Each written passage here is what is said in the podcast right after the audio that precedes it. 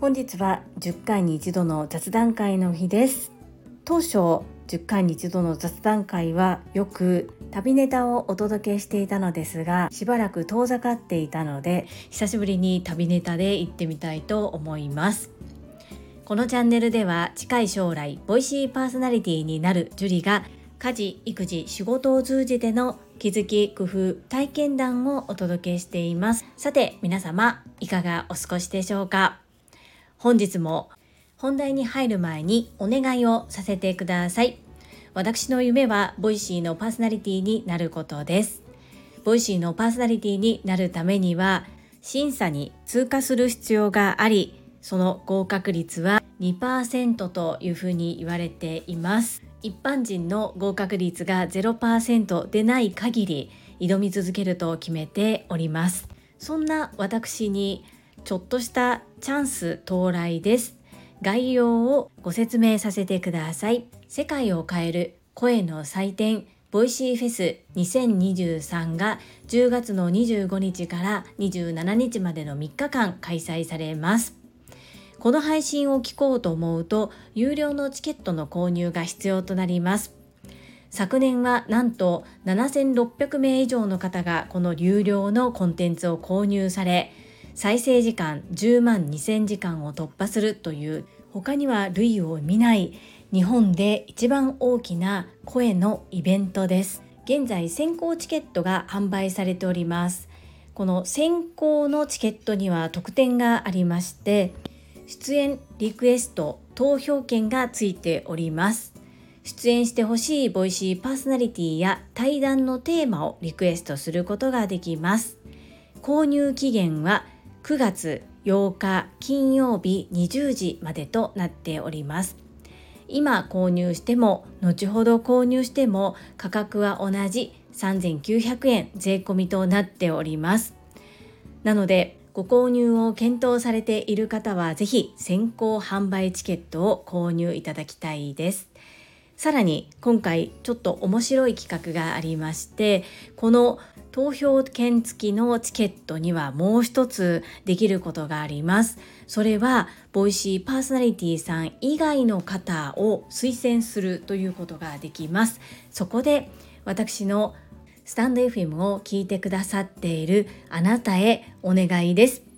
このボイシーフェス2023のチケットをご購入を検討の方へ先行販売チケットを購入の上私、ジュリを推薦いただけないでしょうか。皆様の清き一票をどうぞよろしくお願い申し上げます。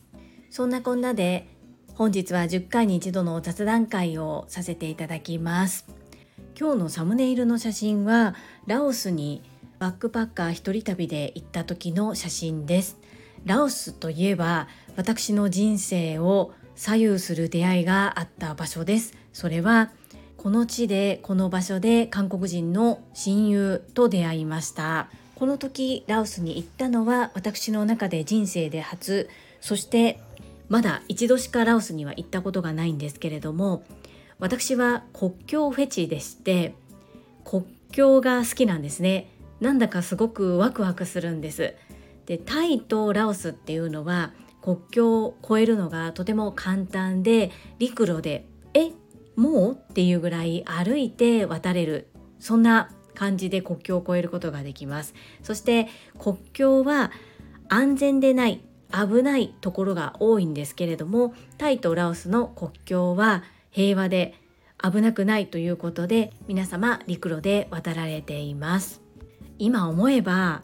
もう少しブログだったり手帳だったり書き残しておけばよかったなと思うんですが今回の写真もそうですがまだスマートフォンがない時代でなんとかデジタルカメラがあったような時代ですのでこの時は日付の設定をしておらず日付が入っていないしどこで撮った写真かっていうのもわからないような状態になってます。とにかくバシャバシャいっぱい撮っていたので割と写真はたくさんあるんですけれども何年何月何日にラオスのどこで撮った写真かっていうのがもう記憶の中ではだいぶ薄れてしまっていてそして残しているものもなくどうしたものかなっていうふうに反省をしているところです。その点今のスマートフォンっていうのは何月何日にどこで撮った写真かっていうことまで記憶記録されているので本当にすごいなというふうに改めて感じております。今日なぜ私がこの写真を選んだのかそれはすごく自然に笑っているなということを自分自身を見て思いました。この頃は周りのこと何も関係なく時間もお金も自分の自由に自分の稼いだ中でですが自由に使っていて本当にきっと楽しく過ごしていたんだろうなというふうにこの写真を見て思います。きっと地球の歩き方を見ながらここがいいよと言われたところに行ってそして人も少ない中同じようにバックパッカーで来ている方に声をかけて写真を撮ってもらったんだろうなっていうふうに思い返していますが詳しくは全然覚えていないです。なんだか寂しいですよね。やはり手帳だったりブログだったり何かに残しておけばよかったなと今となっては思います。ということで今後起こるどんな小さな旅であったとしてもこのようなスタンド FM などの音声で残すなり書き残すブログに書いてみるなり後でどんな時期にどこへ行ってっていうことが分かるものを写真以外で残したいなと改めて思いました。今私の最優先は子供たちです。家族を大切にしてこそ今の自分があるというふうに思っているので最優先は子育てなんですけれどももう言っている間に子供たちは巣立っていくと思います。そうなった時に私が一番やりたいことは何かなと思うんですね。今自由にできないからこそそういうふうに考える機会をいただいているなというふうに思います。こんな状況になって今だからこそ思うことそれは世界中を飛び回りたいなということです。私に何ができるのかどんなお役に立てるのか果たしてどんな世界に飛び出していくのか自分でもまだ全然わかりません。でも漠然と国内だけにとどまらず海外に飛び出したいっていう気持ちがなんか最近特にふつふつと湧いております。今日は取り留めもない話でしたが雑談会ということで久しぶりに過去の自分の写真を振り返って思ったこと気づいたことを語らせていただきました。皆様はふと我に返った時何か気づいたり思い起こしたっていうこと経験ありますでしょうか？小さい頃から大人になっても私は夢のない人でした。ところがここ数年やりたいなと思っていることをできないというふうに蓋をするのではなくやってみようというチャレンジ精神が芽生え少しずつ小さな夢ですがたくさん夢を見るようになってきました。夢は見るものではなく叶えるものと教わったので少しずつですが自分の夢を実現してまいります。もしよろしければリスナーのあなたもこれからやってみたいこと夢があればコメント欄で聞かせていただけると嬉しいです。この配信が良かったなと思ってくださった方はいいね。継続して聞いてみたいなと思っていただけた方はチャンネル登録をよろしくお願いいたします。皆様からいただけるコメントが私にとって宝物です。とっても励みになっておりますしものすごく嬉しいです。心より感謝申し上げます。ありがとうございます。コメントをいただけたり各種 SNS で拡散いただけると私とっても喜びます。どうぞよろしくお願い申し上げます。ここからはいただいたメッセージをご紹介いたします。第739回学びボスになるなリーダーになれ目標振り返りにお寄せいただいたメッセージです。ちこさんからです。樹里さん、こんにちは。松尾先生のインスタグラムのご紹介ありがとうございます。早速見てみました。講義中の先生より少しリラックスされた感じがいいですね。楽しそうな雰囲気の中にもお話の仕方や聞き出し方などさすがですよね。ボスになるな、リーダーになれ、知らなかったです。シンプルな言葉で確信をついた内容ですね。YouTube も見て勉強させていただきました。今日も学びの機会をくださりありがとうございました。チコさん、メッセージありがとうございます。早速、情報提供させていただいたものすべて見ていただいたんですねありがとうございます松由子先生のインスタグラムのライブ配信はアーカイブも残りますし何よりも内容もすごいんですけれどもやっぱりファシリテートそして人を巻き込む力っていうのが素晴らしいなと思って本当に学ばせていただいています。このボスになるなリーダーになれこれはたまたま出会った言葉なんですけれども YouTube も私も見させていただいてすごい会社だなというふうに改めて感じております。ちこさんメッセージありがとうございます。続きましてひろぴょんさんからです樹里さんこんにちは目標達成の進捗の共有ありがとうございますそれに加えてボスになるな、リーダーになれの好きな言葉のご紹介ありがとうございます。なるほどと心に響きました。それにしても多岐にわたる情報ソースですね。たくさん勉強されているなと感心いたしました。これからも有益な情報の共有を楽しみにしています。ひろぴょんさん、メッセージありがとうございます。このボスになるな、リーダーになれば本当にたまたま目にした言葉、フレーズでした。ですがすごく感動させられましてすごく心に響いて刺さりましたなのでたくさんの方がご存知なことなんだろうなと思いつつも復習になればいいし知らない方には届けられたらいいなと思ってこちらで共有をさせていただきました。ひろぴょんさんメッセージありがとうございます。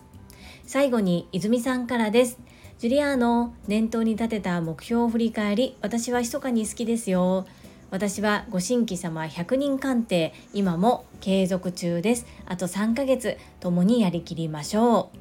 第3へのコメント返信ロジスピを熱く語るジュリアーノやっぱり大阪支店営業部長だわ。熱すぎるっちゅうの営業部長間違いにゃい。ボイシーパーソナリティおめでとうございます。くす玉。朝倉先生とのご対談もおめでとうございます。くつ玉、サランへイズミーナ、メッセージありがとうございます。そうだった。イズミーナは今年の目標はご新規様100人鑑定ですね。残り3ヶ月、はい。絶対達成できると信じております。そうなんですよ第3へのコメント返信ちょっと熱くなりすぎたなと思って実はあれでもカットしたんですよで私自身がロジスピ受けてないのに熱量をちょっとバグってますよねほんの数日前に体験会受講させていただいたんです。でその時に感銘を受けましてそしてこれこれだけでも気になる方受けていただいたらいいのになって思っていた矢先だったのでちょっと力が入りすぎてしまって第3に引かれてたらどうしようと思いながらも